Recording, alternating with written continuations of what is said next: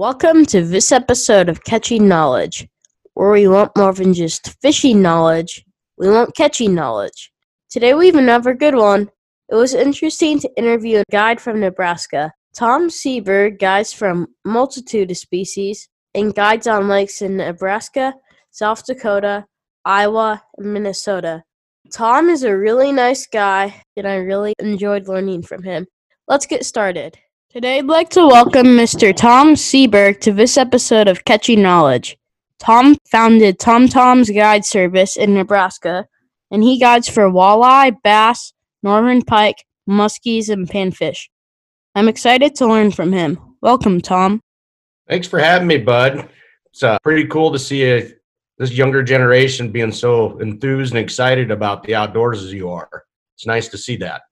Yeah, all right, let's get started for questions. How and where did you start fishing?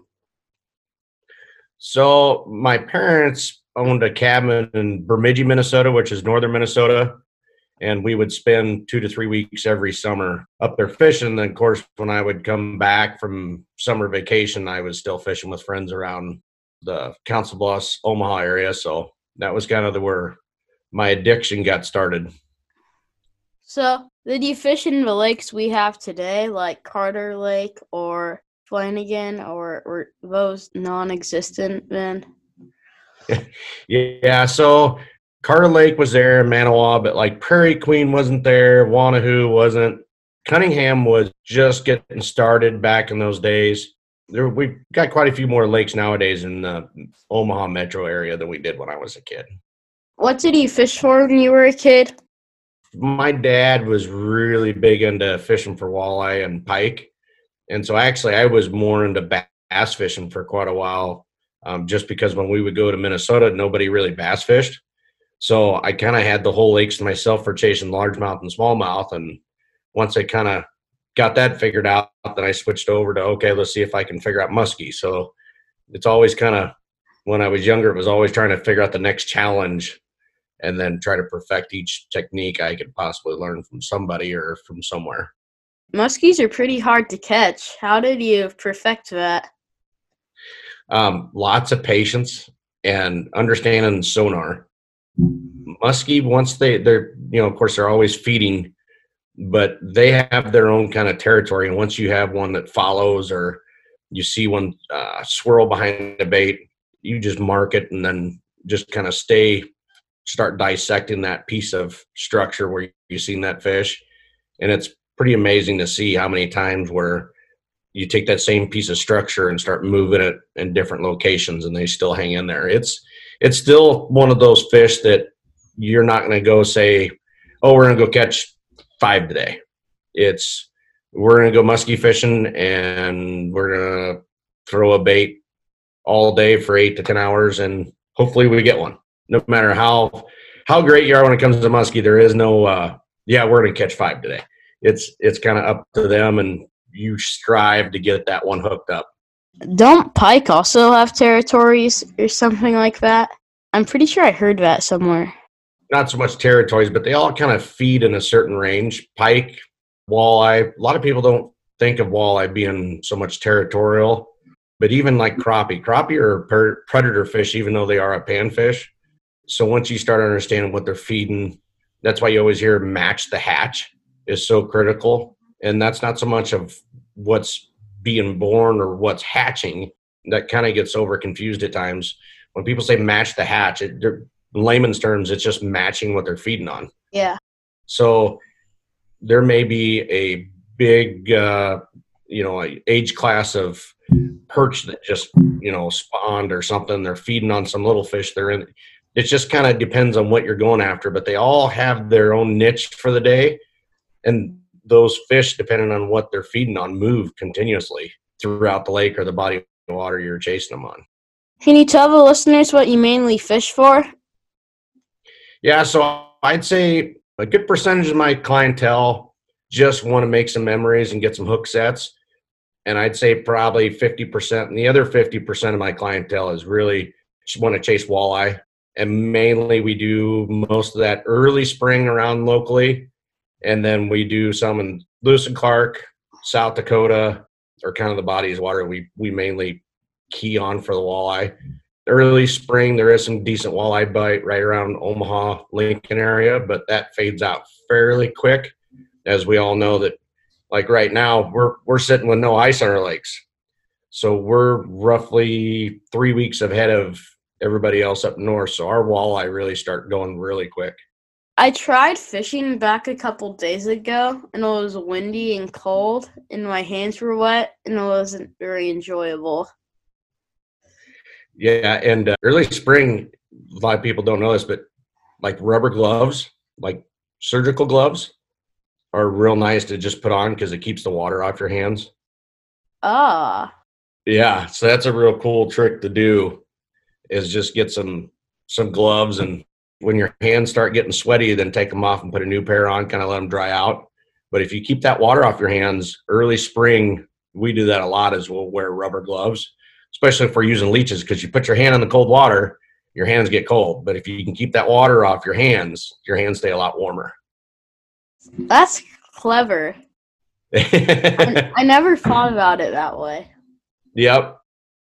You guide for walleyes, bass, pike, muskie, and panfish, and all that good stuff. How did you get started doing that? So when we had our cabin Minnesota, there was a resort down the road, and I was probably I think 12 the first time I guided. It was for perch. The resort owner said to some people who were staying there were struggling, "Hey, if you go down the road here and and ask for Tommy, he'll take you out and get you on perch." And I remember they kind of they came down, they talked to my mom and dad, and I don't think my mom and dad told them how old I was. And I showed up at the dock the next morning to take them out, and they kind of looked at me like, "It's a 12 year old boy sitting in the boat. What is going on?" And they got in the boat. They, you know, they were kind of like, "Oh, it's too late now. We're just going to go." And we ended up, you know, back then you get 50. I think it was 50 was the the limit for perch a person in northern Minnesota, and I think we were done with their limits by like noon. I just remember it was it was like 25 or 30 bucks is all I charged. And I remember being so excited for one, just to be able to take somebody out. Two, it was like, I got this money. Now I can go buy more fishing tackle. So at, when it first started, it was more to to pay for my obsession with fishing. It wasn't so much to do it as a job job. And then about uh, 20, 20 years ago, I kind of started doing it here and there. And then the last six years is when it's really became more of an income wise. I still make the joke that it's still to pay for my obsession more it is than it is probably for my income because fishing tackle can be very expensive, especially when you start talking boats and sonar. And I, I kind of laugh when somebody goes, "Well, how much does it cost to fish from shore or to own a boat?" Because there's a big difference in that nowadays. Yeah, it's crazy how expensive those boats can be. Like the new Skeeter boats are like ninety thousand dollars or something like that. So, yeah, and especially with this this going on right now in our economy, all the boat, you know, the fishing in, industry in general is taking a hit. Uh, electronics are hard to come by; they've went up five to ten percent. Boats nationally went up twenty five percent in cost. So it's it's definitely been a weird year for a lot of outdoorsmen. Yeah, I didn't know the fishing prices went up. Yeah, so like uh so a Skeeter boat, a dealer in Minnesota, it was 80 87,000 2 years ago for a W a WX 2060 I think. Now it's 98.5. Wow. Yep. And I just got told by a couple friends of mine that Lund boats went up 25 to 35 percent. So it's it, yeah, it's and then now like Yamaha Yamaha motors, they're on back order for the next six months. So if you buy a new like Skeeter, Skeeter runs Yamaha, you may have to wait six months for the motor could just take your oars in that big 20 foot boat and go. Yeah, that, that'd be something fun to do. I think I'd rather just buy mm-hmm. like five lithium batteries and just use the trolling motor as much as I could before I start owning one of those big fiberglass boats around. Yeah. Yeah, I guess the Strike King KVD Ochos that I usually buy haven't gone up much in price. Yeah, not yet. I haven't Be felt prepared. much. Yeah. What's your favorite species to guide for? You know, I still say my favorite is panfish, and that is just because a lot of times when you're chasing panfish as a guide, it's a family with their kids, and I enjoy still seeing the kids just get the smile on their face of you know a big bluegill or a crappie or even a bullhead. You know, it doesn't matter. You know, usually when you're chasing panfish, it's somebody that just wants to go out and make some memories. It's not about trying to get a certain size of a fish, or it's a lot of even times not even about getting fish to eat. A lot of times, you know, people they want to just go just chase panfish just to have fun. So that's probably why I would say panfish is still pretty exciting to still guide people on because it's it's seeing the kids, seeing the mom and dad, you know, hold the fish together and that smile as they're getting their picture taken. That's a memory that uh, you get to be a part of as a guide, which is kind of a, a real honor if you think about it, because that's something that they're going to talk about, you know, for years to come. And here's a stranger that's weaved tightly into a memory that we're going to talk about for years to come. So that's kind of one of the coolest things about guiding, but it's also one of the coolest things about you know, like I said, most of the time when people go for panfish, it's it's usually a family oriented kind of trip. What about muskies? Do you get like the hardcore guys with uh, 20 pound lures? Yeah, so I get a couple guys a year that uh, want to go after muskie. The thing with muskie fishermen in general, most of the time, if you chase muskie, one already own a boat, two already own the tackle. I don't get a whole lot of demand for taking people muskie fishing, but when I do get somebody that let's say they booked a full day and we've after about noon we've already got let's say our panfish limits. And they're like, hey, I'd, I'd, I'd like to like to go for a muskie, and if we're on a lake where where they're at, you know, we'll switch task tactics and gear. But anybody that hasn't fished for muskie after about ten minutes in, they kind of almost look at you like this is crazy. Why do people love doing this? Because you're throwing, you know, a bulldog or a pounder that weighs literally the pounder weighs a pound. It's a chunk of rubber that weighs a pound, and you have a hundred pound braid on, and you're chucking this thing that's a pound into the water. And when it hits the water, it sounds like someone's throwing boulders off the shoreline, you know, and they just kind of look at you like, they're really going to eat this? If you do get hooked up, they just kind of look like, I can't believe that that muskie ate this. What like that thing's huge. I get a big kick out of that. And then, you know, if they get one that's let's say 34, 35 inches for someone that hasn't caught one, you know, they're they're just blown away, you know. And then you get the other guys that chase them all the time. We get hooked up to a 38 or the 36. We don't even measure it. We we literally just pop it off in the net and get it out of the net and start casting right away. It's kind of a unique dynamic when you see the difference between people that have chased them and fish after them all the time and then people that are just curious to experience it you know? So i always tell people when they say oh you know i have always wanted to try muskie fishing. And the first thing i'll ask them is how's your shoulder?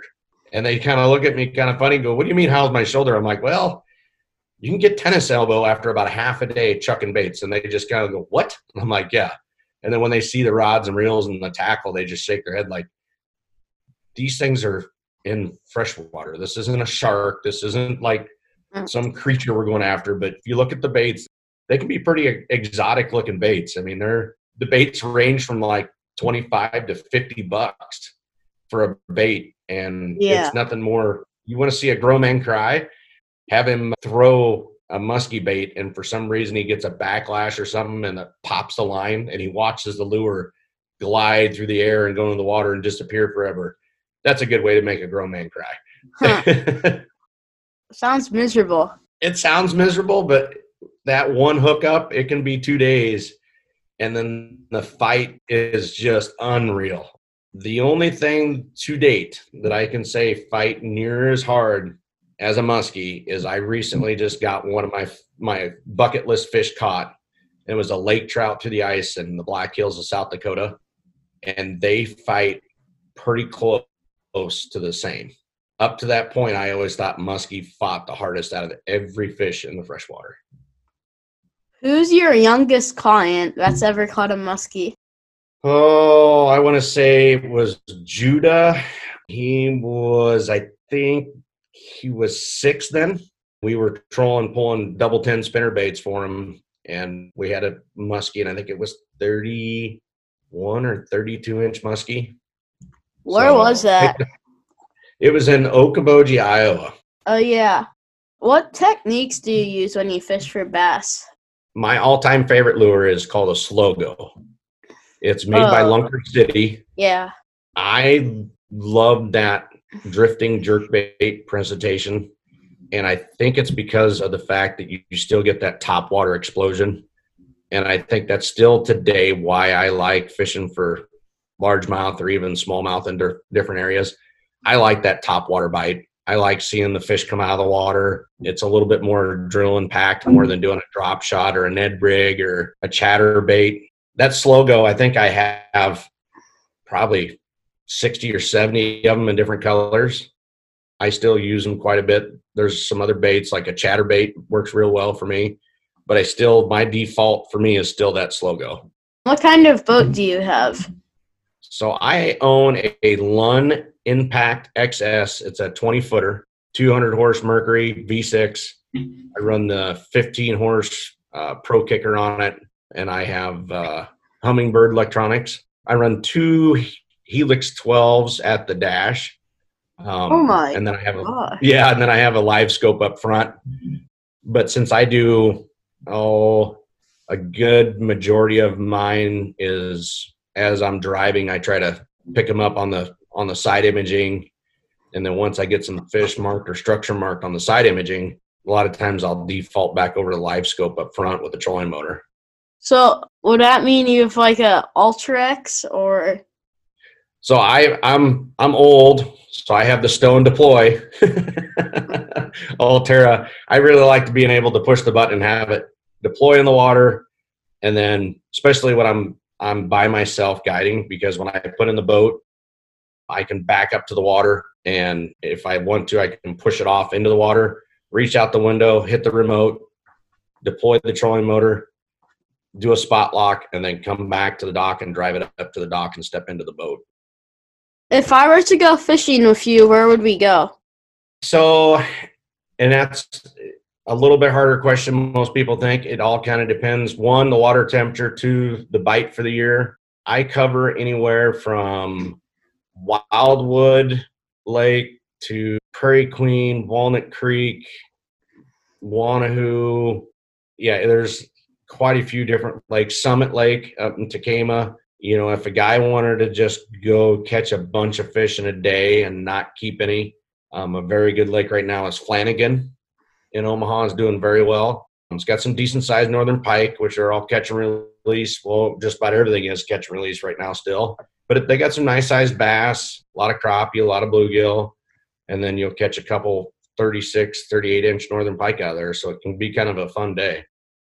I got bit off by Mom, seriously, don't roll your eyes. I saw it. I was wearing my polarized sunglasses. Yeah, I got bit off by a pretty good pike, I think. I was just about to take my crankbait out of the water. I was fishing for bass. And then want that, that's that's the the donation that you gave to the lake that day, wasn't it? Yeah.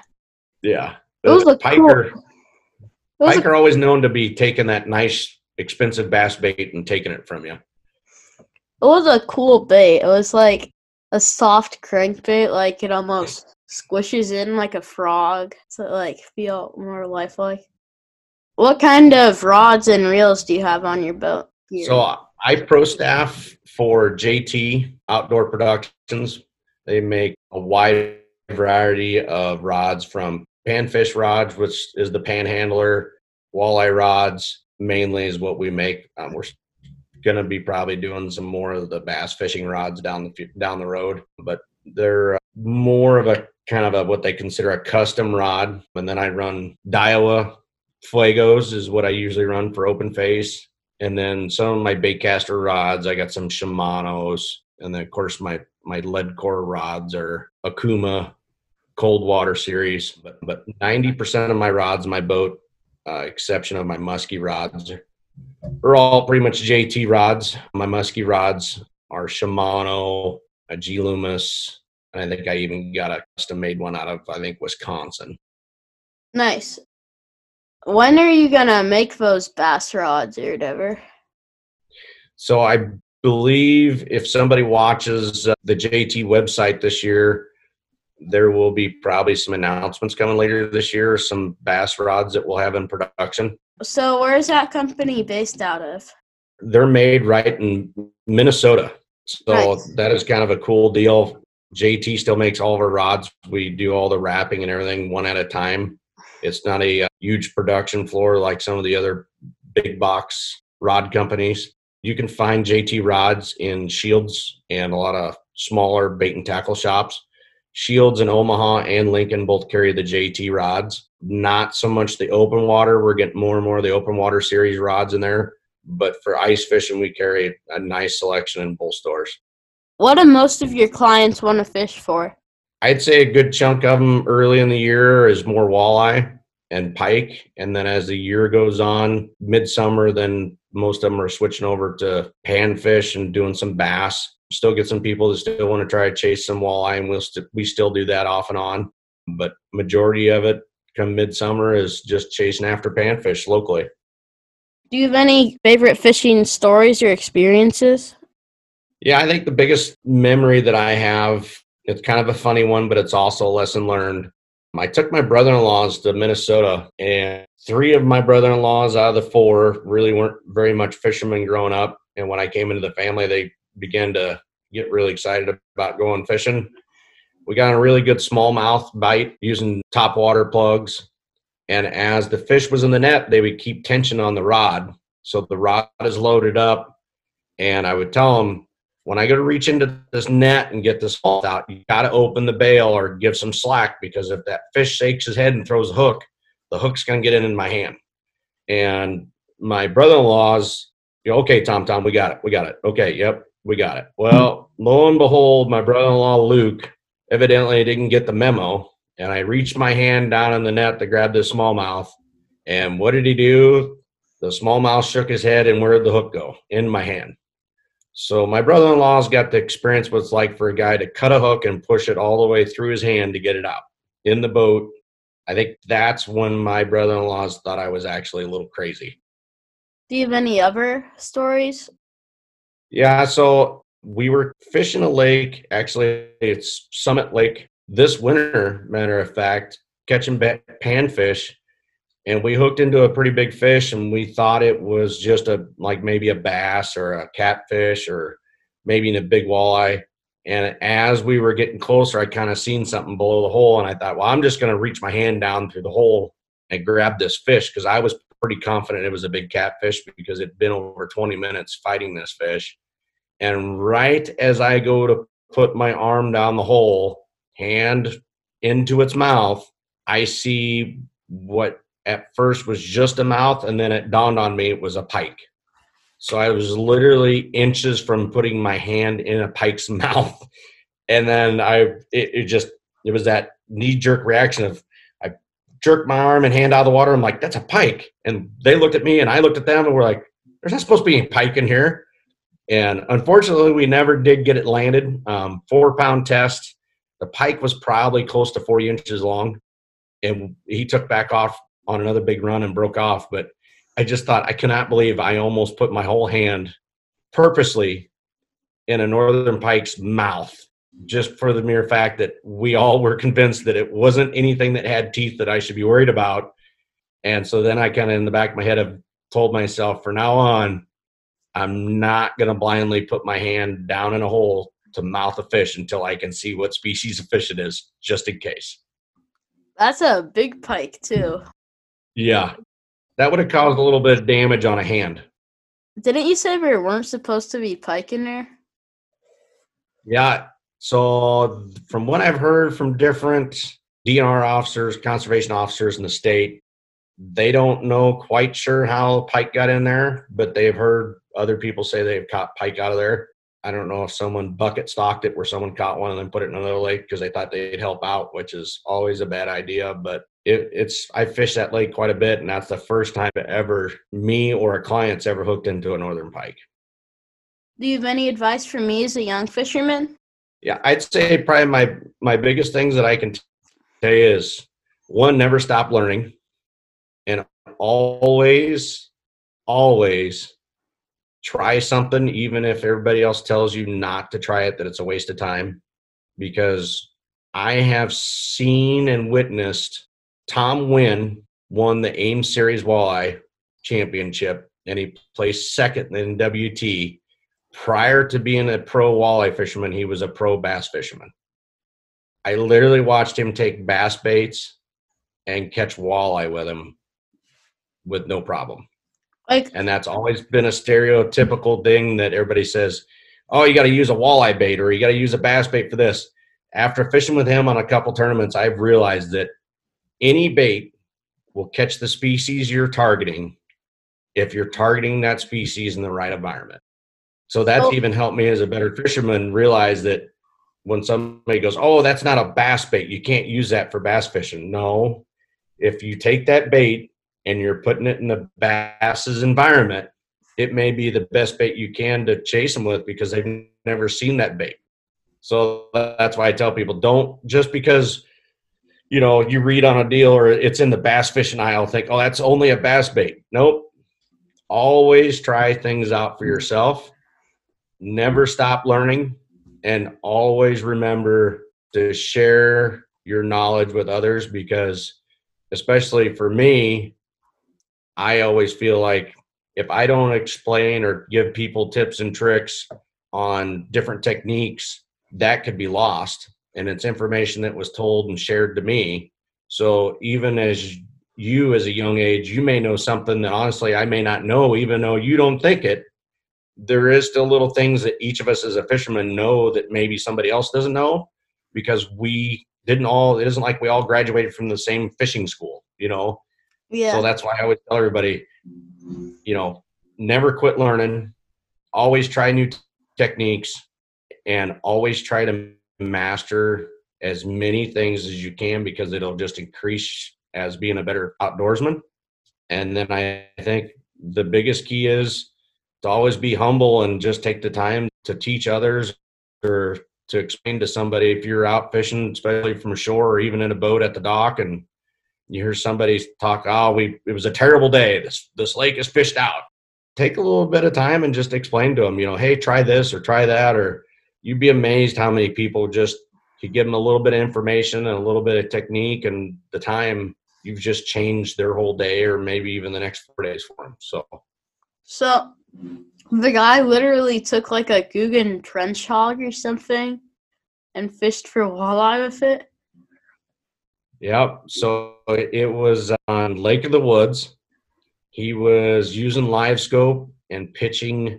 I believe it was a uh, a Ned rig with a I can't remember the plastic, but it was a bait plastic or a bass plastic, and dominated that whole tournament by fishing with a bass style bait. I And also oh. the first time he's done that. I also noticed that most walleye baits look like bananas. Yeah, it's because I think most people think that only walleye chase Bananas. certain bait fish. And that's another thing I always get. you'll figure out the older you get. Bass fishermen and walleye fishermen, there's always kind of this cliche where they they don't get along. They they say, Wow, anybody can catch a bass, they're dumb. And then you talk to bass fishermen, they're like, anybody can catch a walleye, they're dumb. um, I can tell you though, being a multi-species guide, I realized that fishing is fishing. It's not about what you're using. It's more in if you're in the right spot where that species lives. All right, remember everyone, walleyes don't only like bananas. Let's, nope, they eat everything. Time for some rapid fire questions. We should be quick. Okay, All right. Braid mono fluorocarbon. Oh, you had to throw that in there, didn't you? Yeah. I would have to go still with both on the braid and mono. All right. Um, favorite state to fish in? South Dakota's favorite state. Favorite bass lure? Slug-Go by Lunker City. Favorite panfish lure? Oh, that's a tough one. I'm gonna have to go with a hook, sinker, and bobber. It's also pr- I what I like to do sometimes is I like to take a fly rod and fish with a popper fly for panfish. That's fun. It can be very exciting. Except it have- except it stinks when they choke it. Like four inch bluegill chokes the popper fly. It's kind of annoying to get out. Anyways, um favorite lake in Minnesota. My favorite lake in Minnesota to date has to be. I'm gonna say Mille Lacs still. Biggest fish you ever caught. Biggest fish I ever caught was a little just shy of 48 inch muskie out of Okoboji in Iowa. Huskers or gophers? No, I would pick gophers over huskers. That's gutsy. Yep, it is. What's gutsier more than that is I was born in Iowa. I live in mm-hmm. Nebraska, and my house is decorated in Hawkeyes. That's even more gutsy. I guess get ready to fend off a mob, I guess. Yeah. All right, time for our last question. If you could go anywhere in the world, what would your dream catch be? It'd be Brazil in the Amazon basin chasing peacock bass.